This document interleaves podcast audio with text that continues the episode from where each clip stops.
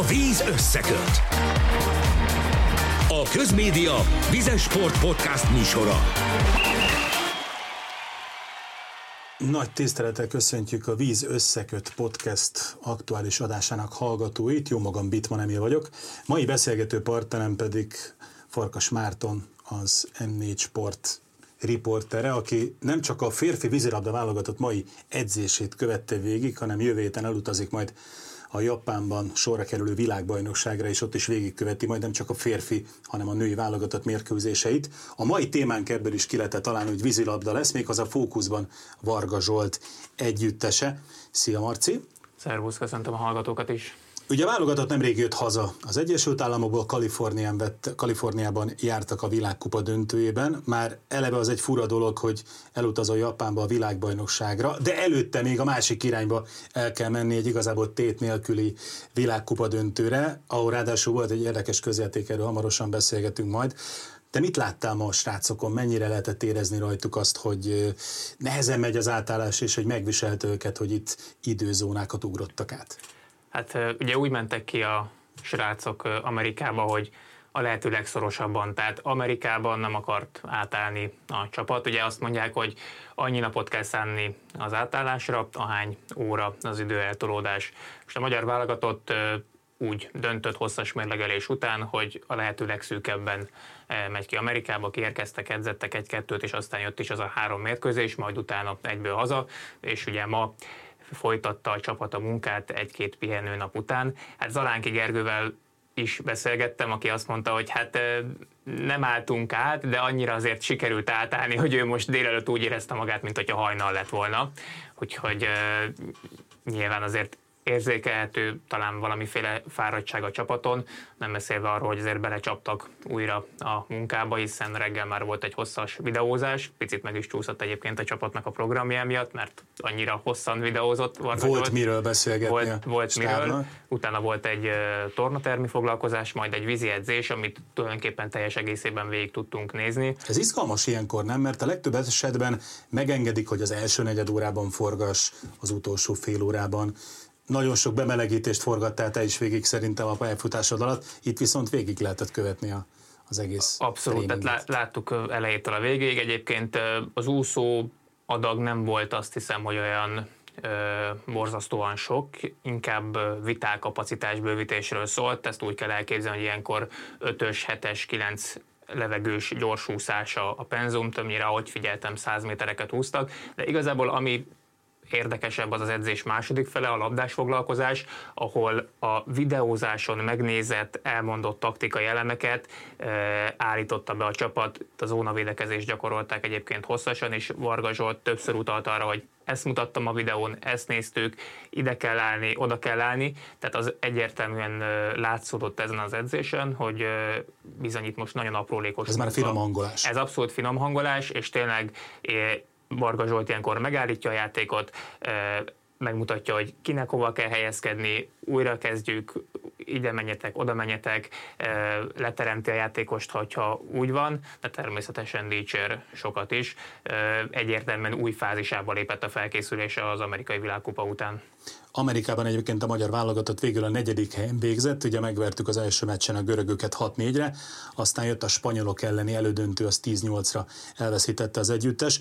Utána pedig jött az a bronzmérkőzés, amelyet először megnyertünk, majd kiderült, hogy nem. Akik reggel fölébredtek, azok fura híreket láthattak vízilabdás fronton, mert újrajátszás, óvás, mi egymás. Ugye a történeti hűség kedvéért az utolsó négy perc, tizennégy másodpercet rendes játékidőben egy bírói műhiba, műhiba miatt újrajátszották. Az eredeti meccsen döntetlen lett, négy negyed után és büntetőkkel mi nyertünk. Az óvást követően viszont az amerikai válogatott nyert, még hozzá úgy, erről te beszélgettél a játékosokkal is, hogy a buszról jöttek vissza, vagy hogy is nézett ez ki a, a valóságban? Hogy pontosan hol, hol kellett visszafordulni, azt nem tudom, de már rég nem voltak az uszodában, tehát elindultak a szállodába, hogy... Hiszen eljátszották a döntőt. Így van, így van. Hát ebben már nem nagyon akarnak foglalkozni, azt hiszem a srácok ezt úgy lezárták magukban. Igazából maga az óvás és annak a elfogadása az teljesen jogos, tehát itt történt egy, egy bírói műhiba, ami ezzel az esetben szerintem, ezzel az esettel kapcsolatban elgondolkodtató az az, hogy hogy ez hogy történhet meg. Ugye van két játékvezető, de a két játékvezetőnek van kvázi ott helyben egy felügyelő. Hiszen van egy zsűriasztal, ahol van egy, a... van egy zsűriasztal, ahol van két ellenőr, tehát két ellenőr van, két hivatalos delegátus van, plusz még ott ül három-négy zsűritag, aki például jegyzőkönyvbe veszi a kiállításokat, például méri az a órát. Így van. Elvileg. Elvileg, és hát itt ugye itt ez tetézte a problémát, hogy a játékvezetőt hibásan hívta vissza a magyar játékost. Ugye Angyal Dániel tudta is, hogy nem mehet vissza, de azt mondta neki a bíró, hogy nem, gyere. És hát előbb-utóbb mit volt mit tenni, hát mindig a bírónak van igaza, Angyal Dani bement, és ugye itt történt meg a műhiba. De hogy ott ezt hogy nem vette észre egy ellenőr, hogy nem állították meg a játékot, miért nem beszélték meg, ezt számtalanszor látjuk egyébként vízilabda közvetítésekben, hogyha van egy igazán vitás szituáció, akkor az ellenőr odahívja a két játékvezetőt, átbeszélik, és akkor utána a játékosoknak legalább elmagyarázzák, hogy akkor mi, miért történik, mi az ítélet. Most hallgassuk meg, hogy Varga Dénes hogy élte meg ezt a kaliforniai rövid hetet. Ugye te készítetted vele az interjút, többek között a világkupa meccsekről is beszél, illetve hát azt is elárulja, hogy szerintem mely csapat most talán a legjobb a világon. Dénes, azt hiszem, ez a világkupa három mérkőzéshez kalkulált, meg előre nem kalkulálható tapasztalatokkal is szolgált. Kezdjük ez utóbbival, ez a bizonyos óvás, folytatott, újra folytatott bronzmérkőzés, ez hogyan ülepedett le bennetek? Most már azért eltelt pár nap, és itt a Margit-szigeten visszaálltatok a munkába. Az első gondolatom az volt rögtön, hogy nekünk az Amerikát meg kell vernünk, tehát nem, nem kéne x-re állni ellenük, hogy ne legyen kétséges, hogy ki a végső győztese a meccsnek. A, az óvás, ha úgy nézzük, végül is volt értelme, hiszen a, a másik csapat nyert az óvás után. A, ettől függetlenül ez nem boldogít engem, csak egy érdekes tapasztalás volt, jogos is volt, ez van, lezártuk, felejtsük el. Tehát pszichésen nem jelent ez semmit, hogy megtörténhetett ilyen, veletek történt meg pont ilyen? Nem, ez szerintem mind erősíteni kéne, erősítenie kéne minket. Azt sajnálom, hogy nem tudtunk jól reagálni rá, és mondjuk nem lőttünk a hosszabbításba, vagy erre, ebben az újrajátszásban legalább két vagy három gólt. Ez a három mérkőzés egyáltalán az együtt töltött napok, azok miben erősítették most a válogatottat? Jó, kezdtünk a görögök ellen, aztán összeomlottunk a spanyol meccs hatására. Én szerintem el kell ismerni, hogy a spanyol csapat egy, egy komolyabb vízilabdát játszik az egész mezőnynél, és csak akkor tudjuk megverni őket, hogyha kizökkentjük őket a játékukból, és, és mi hozzuk, hozunk bravúrokat. Ebből szerintem nem tudtunk fölállni a, a bronzmeccsre, de mindenből levontuk a tanulságot, és most az alapján próbálunk új taktikát fejleszteni, illetve tovább gyakorolni azt, ami működött. Igen, mert még majdnem két hét van az első vé bé meccsig. Most picit mi is tanulni lehetünk ennek a finom hangolásnak. Mi az, amire most itt a következő napokban, időszakban komoly hangsúly fog kerülni? Itt elsősorban azért a taktikai részére gondolok.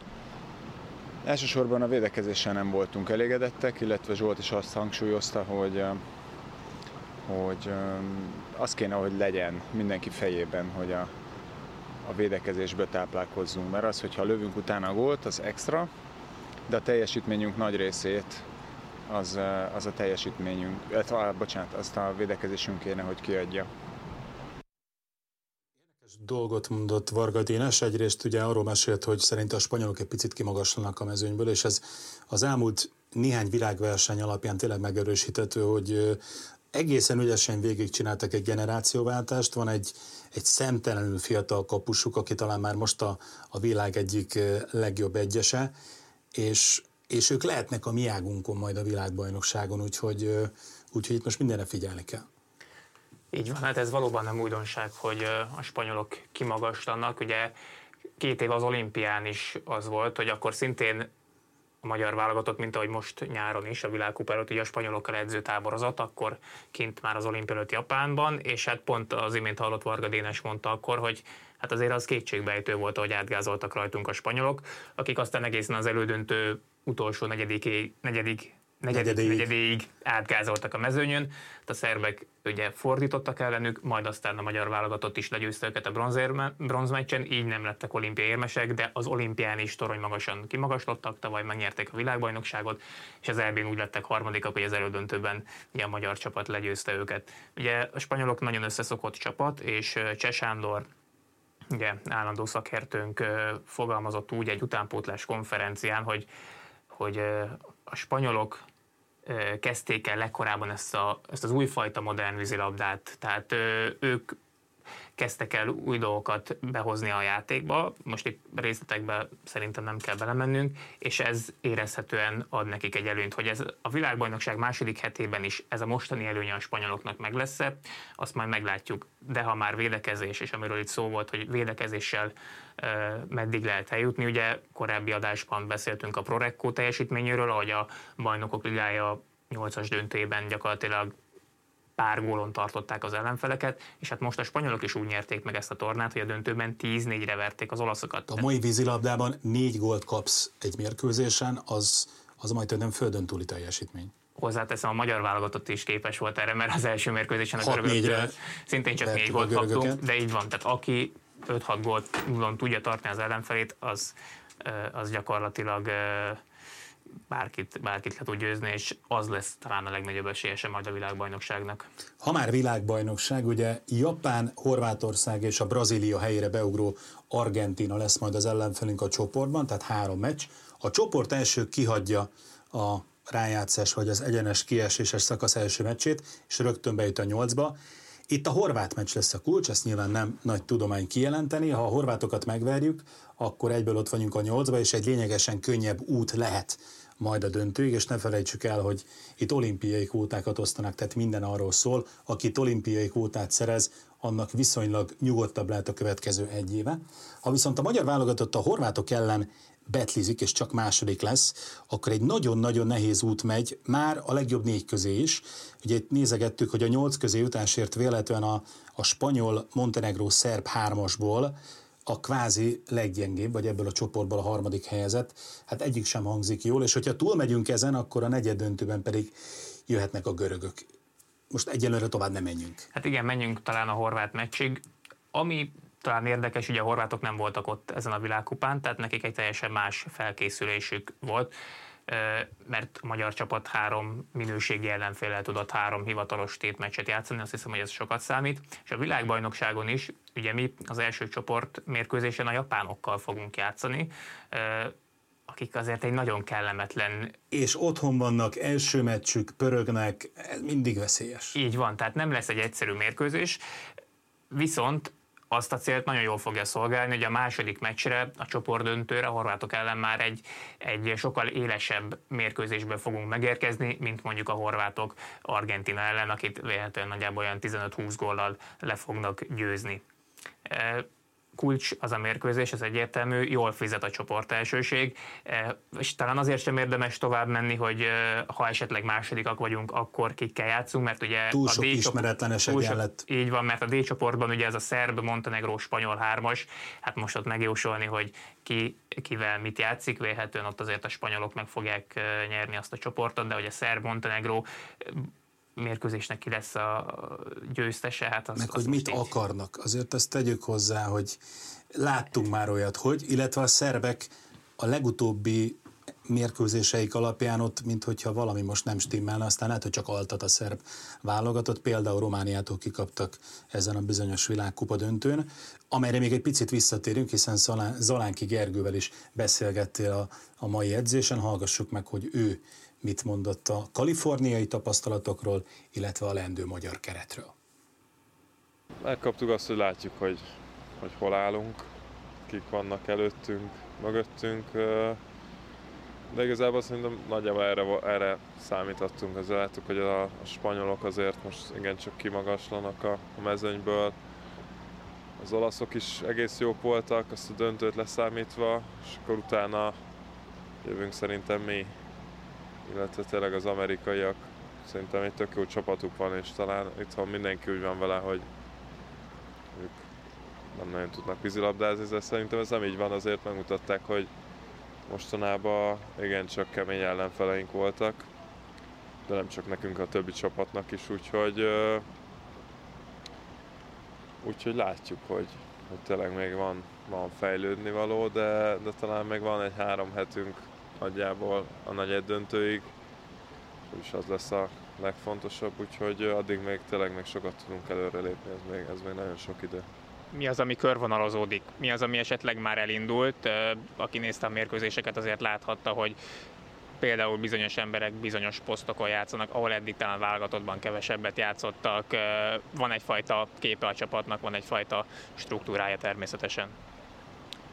Igen, igen, látszott, hogy, hogy ez a világliga vagy világkupa talán így a Zsoltnak is így, ő is így kereste, hogy mik lehetnek a, az opciók. Tényleg sok embert kipróbáltunk sok helyen, sok taktikai elemeket is próbálgattunk, és uh, hát keressük, keressük, abszolút keressük a, a játékunkat még, meg az, ezt az egész struktúrát, úgyhogy még, uh, még tényleg azért gondolom azt, hogy, hogy nagyon sokat uh, léphetünk előre ez alatt a három hét alatt, mert uh, volt kis fejben egy kis zavart is éreztem sokszor, hogy sok mindent gyakoroltunk, és aztán egy ilyen katyvasz lett belőle, hogy így kicsit ez, kicsit az, és akkor így, így hirtelen így, így valahogy így elvesztettük, hogy akkor most mit is csinálunk. Ö, nem voltunk robbanékonyak se, én magamon azt éreztem, hogy nagyon, nagyon lassú, lassú vagyok, de hát ez, igazából a felkészülésből mentünk oda, tényleg úgymond hajnali időkben játszottunk, azért nem is tudtunk teljesen átállni, de annyira azért átálltunk, hogy most azért olyan érzésem van, hogy hajnal van. Úgyhogy, úgyhogy meglátjuk, de tényleg jó lesz, hogyha oda megyünk, odaérünk Japánba, ott lesz időnk tényleg rendesen akklimatizálódni, és akkor, és akkor ott még, még tényleg a csoportmeccseket is szerintem abszolút gyakorlásként tudjuk felhasználni. Szerintem nem is várta senki ettől a csapattól, hogy most gyakorlatilag betoppanva Los Angelesbe megnyerje ezt a tornát, nem is ez volt a lényeg, hanem hogy egy picit tisztább képet kapjon Varga Zsolt, hiszen pénteken hirdetik ki a keretet, azt a tizenöt utazót, aki majd megy a, megy a világbajnokságra Japánba, és hát ugye vannak visszatérők, akik az elmúlt nyarat ugye kihagyták, és azért ez most egy egészen jó összetételű válogatott lehet. Így van, ugye a világkupa előtt volt egy keretszűkítés, tizenheten maradtak, ketten itthon maradtak, ugye Burián Gergő és Pol Zoltán, tizenöt játékos utazott el, de Varga Zsolt azért utalt arra, hogy a világkupa keret az vélhetően nem egy az egyben a világbajnoki keret. Pénteken okosabbak leszünk, egyébként a stábban a játékosokkal közölte az utazó népsort, mert a Nemzetközi Úszószövetség felé le kellett adni. A nevezési határidő ezek szerint nyilván lejárt. Hivatalos nevezést. Említetted ugye a visszatérőket, Gergő felé is ugye a kérdésben picit erre próbáltam utalni, hogy hát például ott van a két világklasszis balkezesünk, Zalánki Gergő és Vámos Márton, és az utóbbi időben, amikor ők együtt játszottak a Fradiban vagy a válogatottban, azért az mindig egy, egy szakmai kérdés volt, hogy hogy tudnak ők a leghatékonyabban együtt játszani, hiszen mind a ketten kiváló lövőjátékosok. Ne oltsák ki egymást. Így van, éppen ezért az úgynevezett kettes pozícióban, tehát az átlövő pozícióban a leghatékonyabbak. És most ezen a világkupán én úgy láttam, hogy Varga Zsolt azt próbálgatta, hogy mi van, hogyha a leghátsó pozícióban áll az egyik balkezes, és mellette rossz kéz oldalon az átlövő pozícióban, így mind a ketten egy olyan helyen vannak, ahonnan nagyon veszélyesek lehetnek a kapura jó lövésekkel. És a másik visszatérő Varga Dénes is picit új szerepkörben játszik a Ferencvárosnál, ezt már láthattuk ebben a szezonban is, hogy a balkezesek oldalán, tehát rossz kéz oldalon is. Ő még talán kapuba is jó lenne, tehát elképesztő, hogy mennyire zseniális játékos, úgyhogy őt bárhova el lehet rakni, biztos, hogy tud olyat mutatni, amivel bent ragad azon a poszton, még a számára új, új is. Így van, de én úgy éreztem, hogy, hogy lubickol a vízben új fent, néha az volt az érzésem, hogy úgy jön-megy ott a többiek között, mint hogyha egy ilyen strandvízilabda tornán lenne. Ez jó jel, nem? Tehát a vé bé előtt három héttel, ha Varga Dénest azt látjuk, hogy élvezi a vízilabdát, az egy jó jel. Az mindenképpen neki is meg kell találni a helyét. Tehát ne felejtsük el, itt azért sprintben, tavaly az Európa-bajnokságon ezüstérmes lett egy válogatott, aminek volt egy jó struktúrája. És Varga Dénes hiába a világ egyik legjobb játékosa, neki is meg kell találni a helyét, és nyilván ez egy nagyon hangsúlyos kérdése, vagy pontja ennek a felkészülésnek, és azt is meg kell találni, hogy Dumi mellett ki hogy tud játszani. Például Manherz Krisztián hogy fog érvényesülni Varga Dénes mellett, mert Manherz Krisztián tavaly az é bén nagyon nagyot játszott, de ugye akkor ő volt egyértelműen a vezér. Nagyobb volt a felelősség, tudta, hogy a neki kell. Így van. Kemény Dénes mondta azt nem egyszer, hogy nem feltétlenül a tizenhárom legjobb játékost kell kivinni az olimpiára, hanem azt a tizenhárom játékost, amely a legjobb csapatot alkotja. És ebből a szempontból érdekes lehet Varga Zsolt szerepe is, aki hát mostantól már csak szövetségi kapitány, de ugye az elmúlt egy évben még az ef té cé vezetőedzője is volt, hogy most tényleg úgy tűnik, hogy van tizenöt-tizenhét olyan játékos, amely, vagy akik, akik rendkívül jók, a csapat több mint felét úgy ismeri, mint a tenyerét, hiszen vagy klubedzője, vagy klubedzője volt, viszont valakit majd ki kell hagyni ebből a csapatból, illetve amikor ez a tizenöt ember kimegy és majd tizenhárom játszik, ott is úgy kell sakkozni, hogy, hogy az ellenfeleknek is okozunk meglepetést. Így van, hát nyilván kettős a, a, a probléma, mert van az emberi része, ugye amire utaltál, meg nyilván van a struktúra, tehát hogy azért az sem mindegy, hogy ki milyen poszton bevethető, a mai, mai vízilabda egyértelműen ugye abba az irányba megy, hogy mindenkinek több poszton kell játszani, például Varga Dénes ott van kapás oldalon, ott van rossz kéz oldalon, back, tehát a centerfogó pozícióban is egyre többet feltűnik, de ezen a világkupán láthattuk, hogy például Zalánki Gergő ment becenterezni, Vámos Márton is már egyre többször beúszik, akár második centernek is, szóval a mobilitás az egy kulcsszó, nyilván számolni kell azzal, hogy egy klasszikus centerünk van, akkor kik azok a játékosok, akik még mellé tudnak menni második centernek, és nyilván, hogy egy jó összhang legyen, azért például a tavalyi budapesti világbajnokságon erről is sok szó esett, hogy nem volt igazán jó összhang a csapaton belül, az öltözőben, és Varga Zsolt, amikor megkapta a kinevezését, akkor el, első között szögezte le azt, hogy csapatot kell építeni, és a csapat az tényleg nagybetűs csapat legyen. Az em négy Sporton, illetve az em négy sport pont hú majd az összes mérkőzését lehet látni a magyar női, illetve a férfi válogatottnak a világbajnokságról élőben. Ti is utaztok ki, illetve te leszel majd a, a közmédia televíziós riportere. Jövő héten szerdán utaztok ki. Mekkora ilyenkor a mozgástere a riporternek a világbajnokságon? Mennyire tudtok közel férkőzni a csapathoz? Hát ezt majd ott ö, látjuk meg a helyszínen. Én bízom benne, hogy azért ö, amikor nem játszik az adott válogatottunk mérkőzést, a szünnapjukon is azért ott tudunk lenni, mert jó lenne végigkövetni mindkét csapatnak az útját, hiszen azért itt nem csak a meccsek fontosak, hanem az is, ami két mérkőzés között történik, sokszor az egy igazán döntő momentum.